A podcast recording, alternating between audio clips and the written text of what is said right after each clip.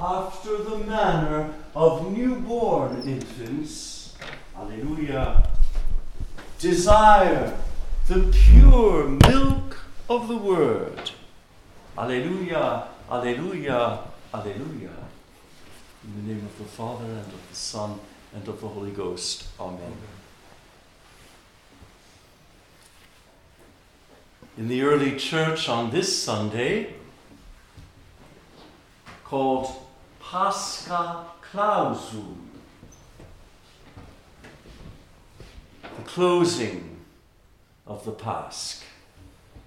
The Sunday post albas depositas, the newly baptized concluded their week long celebration of new life by putting aside the white garments received at baptism. Today's glorious introit unlocks the graces of today's Holy Mass. The introit today is the voice of a mother addressing her newborn infants. And so important is this text that today is still known as Quasimodo Sunday, from the first word of the introit, Quasimodo geniti infantes, after the manner of newborn infants, desire the pure milk of the word. The stational church is that of the glorious passion bearing martyr, St. Pancras, a 14 year old lad beheaded for the faith during the persecution of Diocletian. St. Pancras is a patron saint of children, hence the connection with today's introit.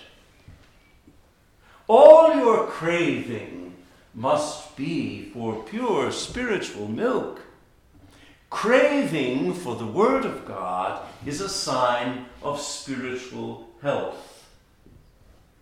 Where do we go for this pure spiritual milk of the Word of God, if not to the breasts of Mother Church, to the Word of God given us in the sacred liturgy day by day. In the epistle, St. John speaks of the water and blood that flowed out of the open heart of the Son of God. Of this, St. John was an eyewitness, standing with the Mother of God at the Ara Crucis the altar of the cross.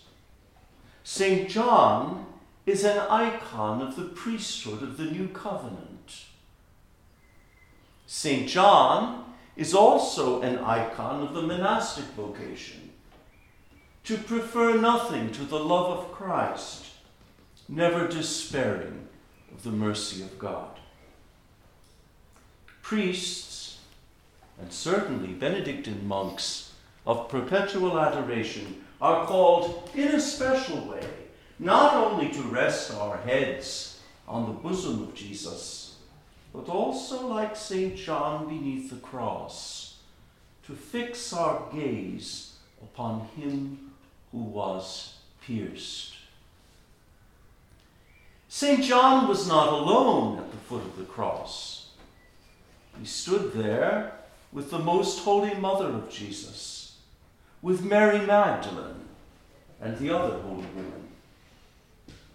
It was, I think, in standing close to the mother of Jesus and in observing the other holy women that St. John learned how to make of his own heart an open chalice, held aloft to receive the torrent of blood and of water gushing from the pierced side of Christ, that not a drop of it be lost.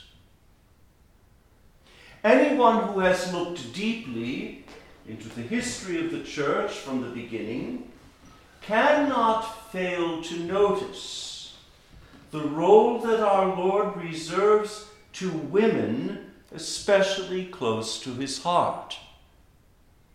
The Holy Mother of God in the first place, and then Saint Mary Magdalene, followed by a long procession of holy women through the ages. It is significant that Mother Mechtild died on Quasimodo Sunday in 1698. And among those holy women closest to our own time is St. Faustina. When she died in 1938, there was little to suggest that she would one day become familiar to Catholics the world over as the apostle of divine mercy. Note well the designation apostle, one who is sent forth.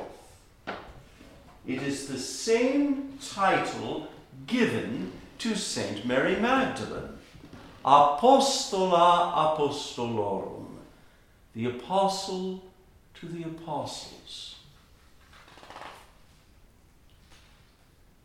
The blood and water that flowed from the side of Christ is received by the church, first of all, in the holy chalice, and then applied unsparingly to every spiritual brokenness and wound.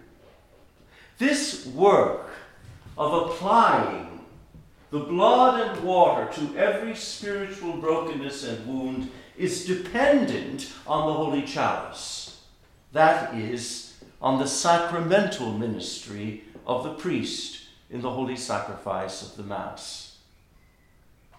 There is no one, however, who cannot, in faith, draw from the sacramental wellspring to apply the blood and water to souls in need of cleansing, healing, and reparation. And this by means of intercessory prayer. The chaplet of divine mercy, given to St. Faustina, that has, in less than a century, come to encircle the globe is a simple means of doing just this. In the Gospel, the risen Jesus stands in the midst of his disciples. He shows them his wounds. St. John makes no mention of the radiance of his glory. He alludes only to his wounds. Why? Because for St. John the theologian, the glory of the risen Christ shines forth from his wounds, fulfilling the words of the prophet Habakkuk. His brightness was like the light, rays flashed from his hands, and there he veiled his power. Imprisoned by fear, paralyzed by anxiety, struggling with temptations against faith and hope, the disciples present a pitiful image of the church in her hierarchy. They tremble behind closed and bolted doors. Then suddenly, Jesus is there. He stands. A verb used to refer to the holy resurrection in the midst of them. And immediately he allays their fear. Peace be with you. The first gift of the risen Jesus communicated in words of greeting is peace. In imparting this gift, he shows the disciples his hands and his side. The glorious wounds of the risen Jesus authenticate his identity. This is the same Jesus who was crucified. This is the same Jesus whom we contemplated during Holy Week, without form or comeliness, that we should look at him, despised and rejected by men, a man of sorrows and acquainted with grief. The risen Jesus remains the wounded one.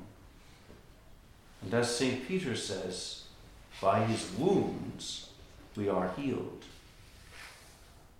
Jesus says to the disciples a second time, Peace be with you. This is no vain repetition. It is a repetition in the power of the Holy Ghost. The very kind of repetition that even to the present is intrinsic to the liturgy of the church. Then he adds, As the Father has sent me, so I send you. Our Lord's mission does not end with his death and resurrection. His mission is continued in the children that until the end of time will be born of his bride, the church. The church, hearkening to the word, the church, magnetized by the altar, is the church continually sent forth. The church is the body of those who, nourished with the pure spiritual milk of the Word, cannot stop saying to the world, Oh, taste and see that the Lord is sweet. The church is the communion of those who, having experienced the mercy that flows from the Sacred Heart, want to sing of this mercy in this life and in the next. Misericordias Domini in aeternum cantabo.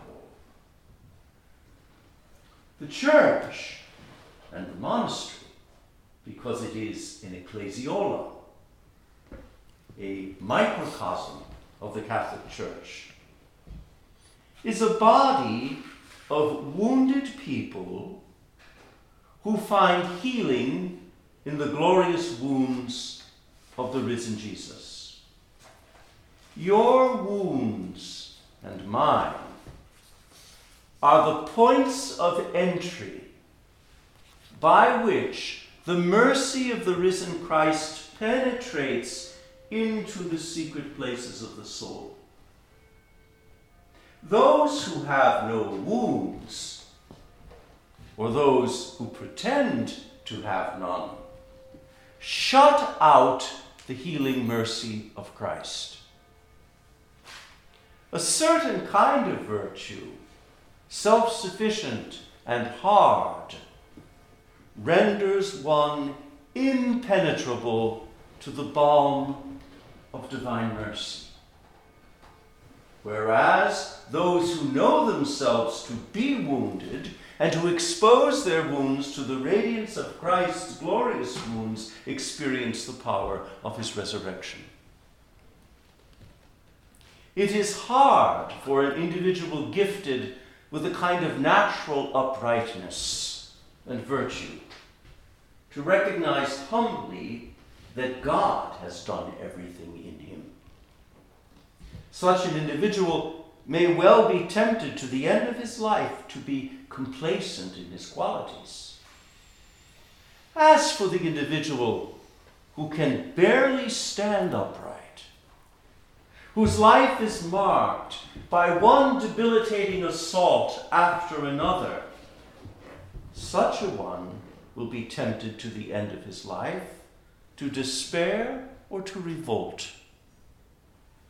For the one as for the other, there is but one way of receiving the divine mercy the renunciation of pride and self sufficiency, and the utterance of that prayer that so often seems to get caught in our throats Jesus, I trust in thee. There is nothing more Benedictine than this, for it is the expression of the last of St. Benedict's instruments of good works in chapter 4 never to despair of the mercy of God. The Gospel recounts the second apparition of the risen Jesus, this one week after the first, again a Sunday evening, again the locked doors, again Jesus comes and stands in their midst, again the gift from the heart, peace be with you, and then to Thomas, torn between the desire to believe and persistent doubts. Take your finger and probe my hands. Put your hand into my side. That is to say, put your hand into my heart. Thomas, touch what is most intimate in me, or rather allow me to touch what is most intimate in you, that you may not persist in your unbelief, but begin to trust me. These words of Jesus are given us designedly as today's communion antiphon to accompany the procession of those who, full of adoration, approach the wounds of Christ's glorious body. The festering wounds of disbelief, of suspicion, of distrust, from which we all suffer at different moments in our lives, are healed by contact with the glorious body of the risen Jesus in the most holy mysteries. The body of Christ, wounded and glorious, is the antidote for sin, the healing of every secret wound. The wounded body of Christ dispels doubt delivers from fear, and causes hope to spring up in souls stopped by despair. The adorable and life giving sacrament of the altar, like the sacrament of penance that is wonderfully ordered to it, is an inexhaustible infusion of divine mercy. This was, of course, the experience of St. Faustina, the humble woman chosen by the risen Jesus in the 1930s to recall the church to trust in divine mercy. The icon of the merciful Christ, by which St. Faustina sought to draw the wounded, the doubting, and the fearful to divine mercy, is in fact a depiction of today's gospel, a way of expressing exactly what our Father St. Benedict enjoins on us in chapter 4 of the Holy Rule never to despair of the mercy of God. Each of us is invited to make of his heart today a kind of chalice held aloft beneath the sacred side of Jesus. Each of us is invited to drink deeply today of the water and the blood, to probe the wounds of Jesus, as St. Thomas did, and to penetrate even to his sacred heart. Then will the prayer of St. Faustina, Jesus, I trust in you, well up from deep inside us and then will the cry of Thomas become our own, my Lord and my God. In the name of the Father, and of the Son, and of the Holy Ghost. Amen.